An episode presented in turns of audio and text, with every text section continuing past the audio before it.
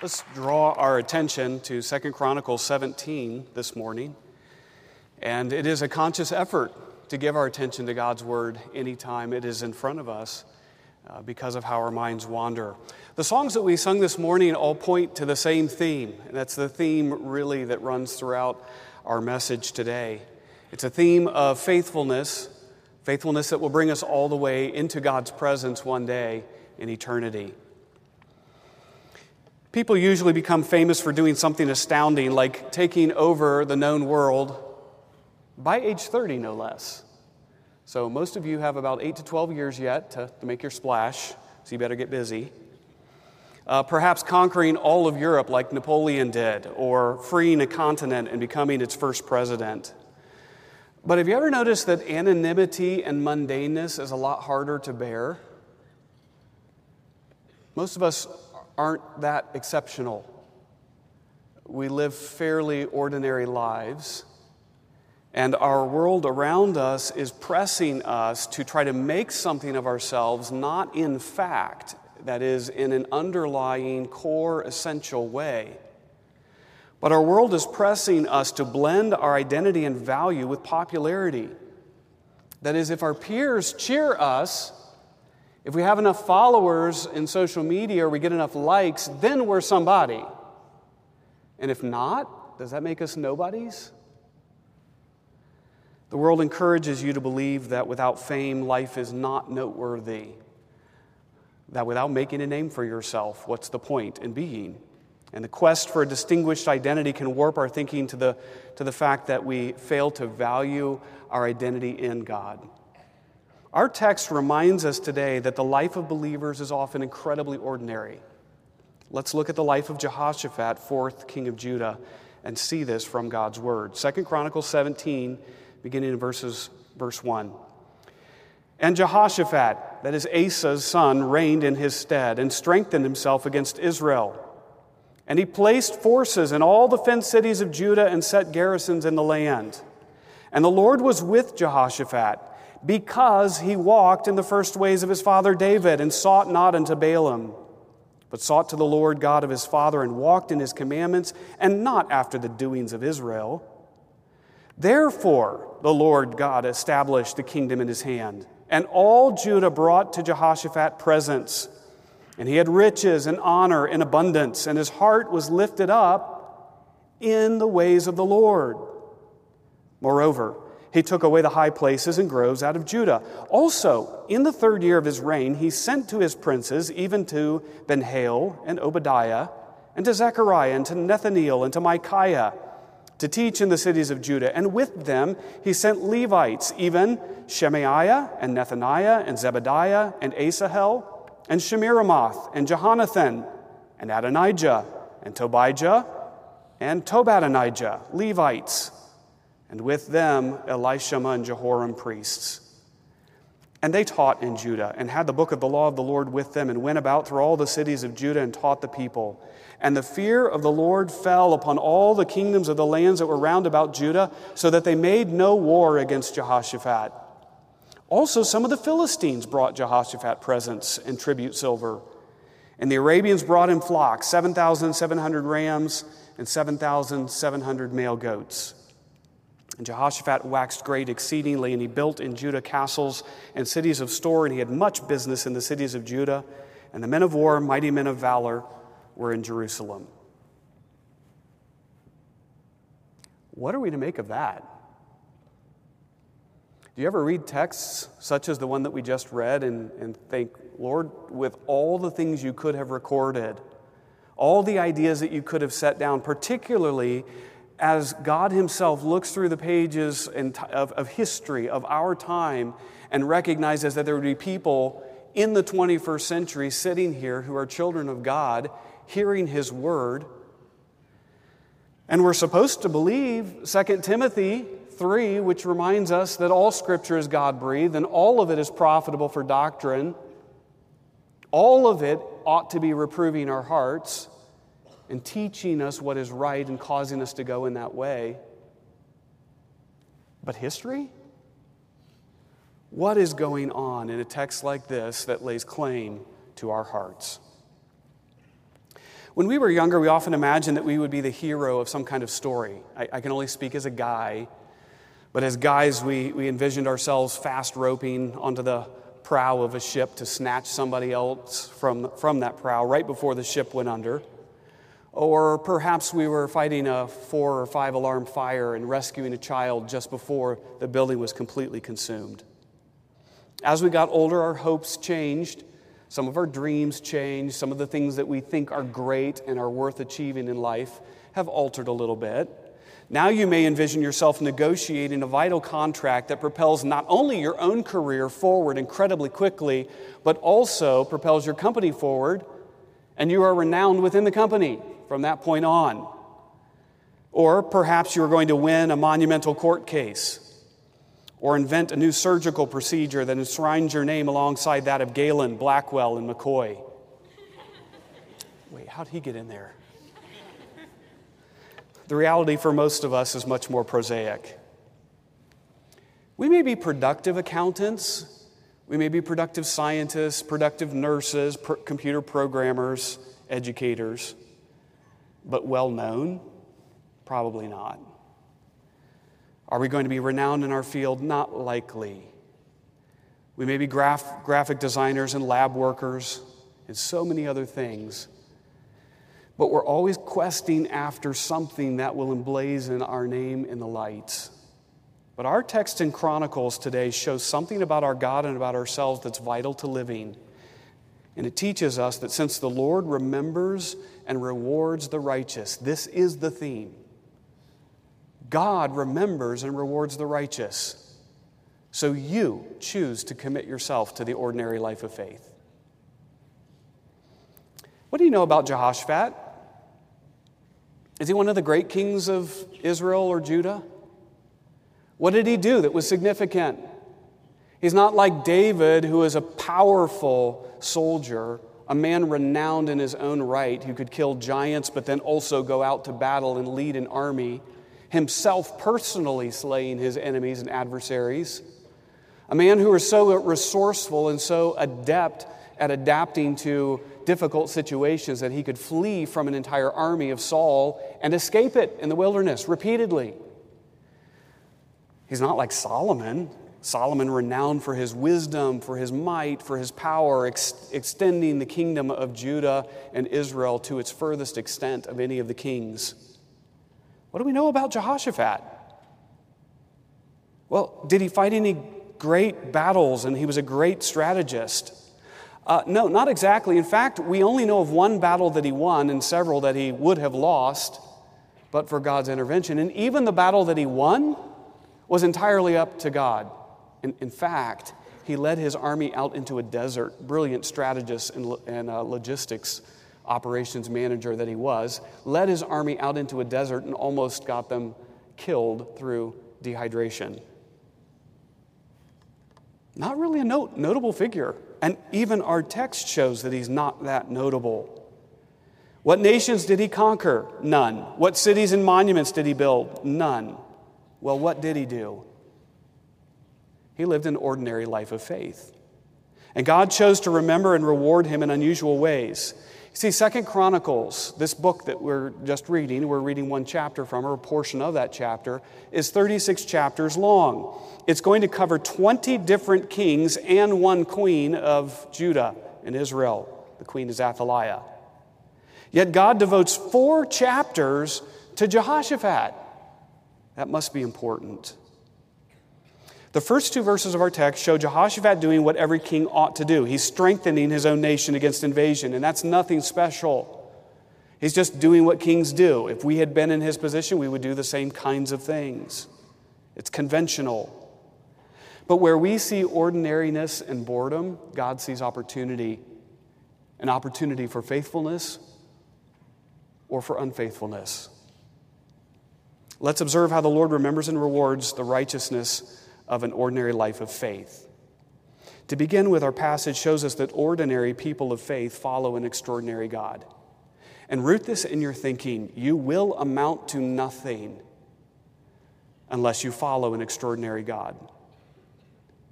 Oh, you may accumulate vast tracts of wealth, but you will amount to nothing You see, we have some interesting other details in Scripture, one of which is just before Jehoshaphat comes to power, another king came to power in the northern kingdom, that is Israel, and his name was Omri.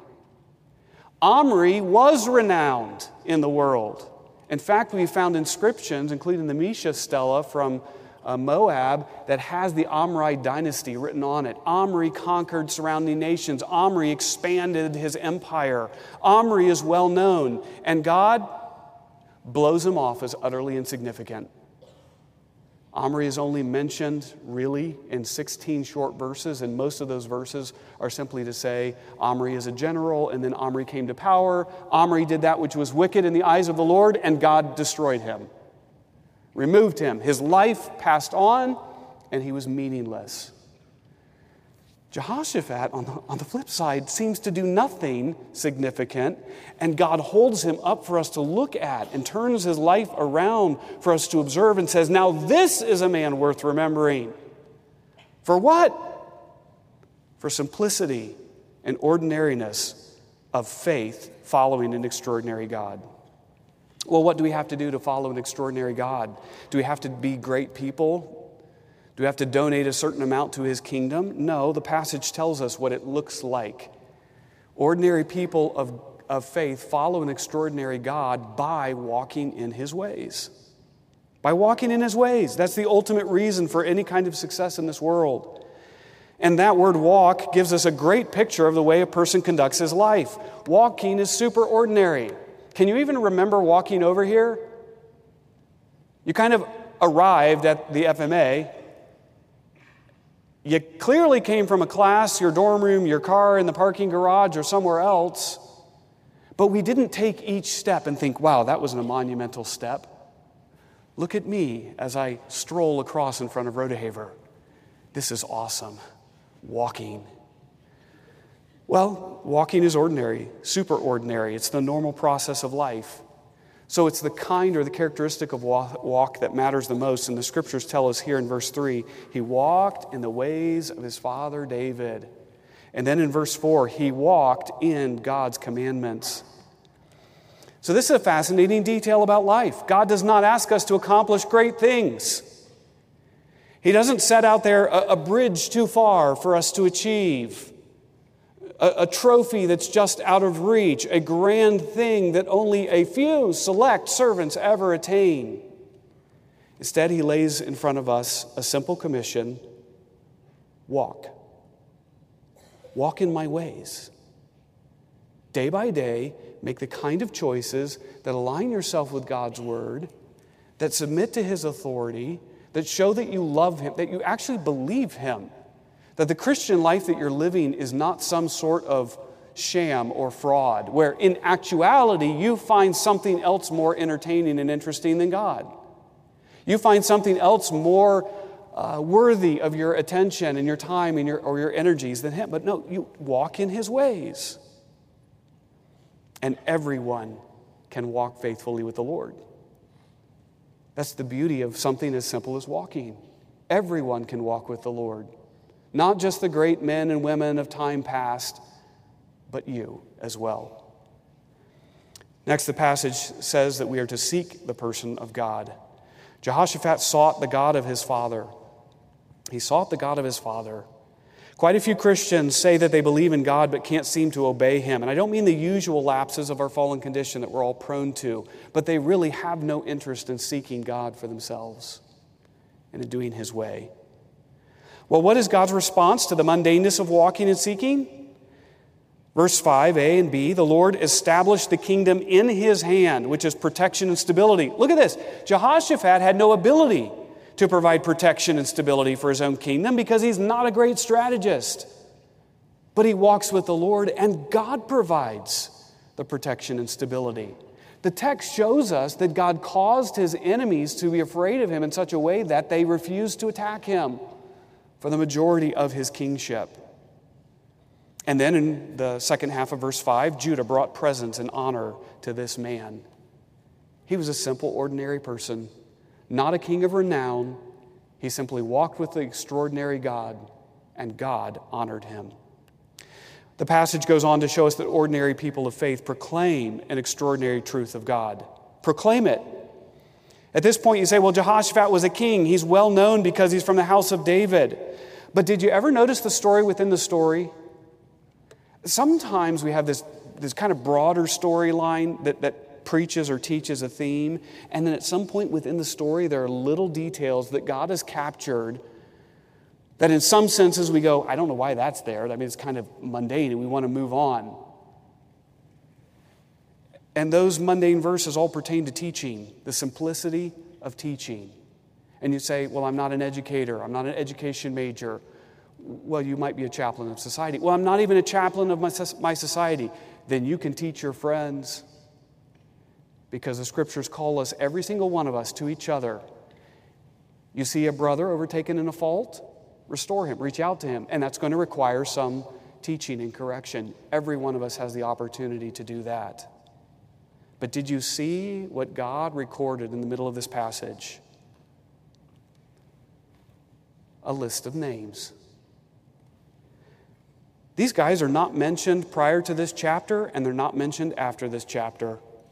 In some senses, you might say they're nobodies, like, like most of us. They didn't graduate, as it were, first in their class, or second, or third, or in the top 10, or maybe the top 20% of their class. They're not renowned for any other thing, but do you know what God does by capturing them here?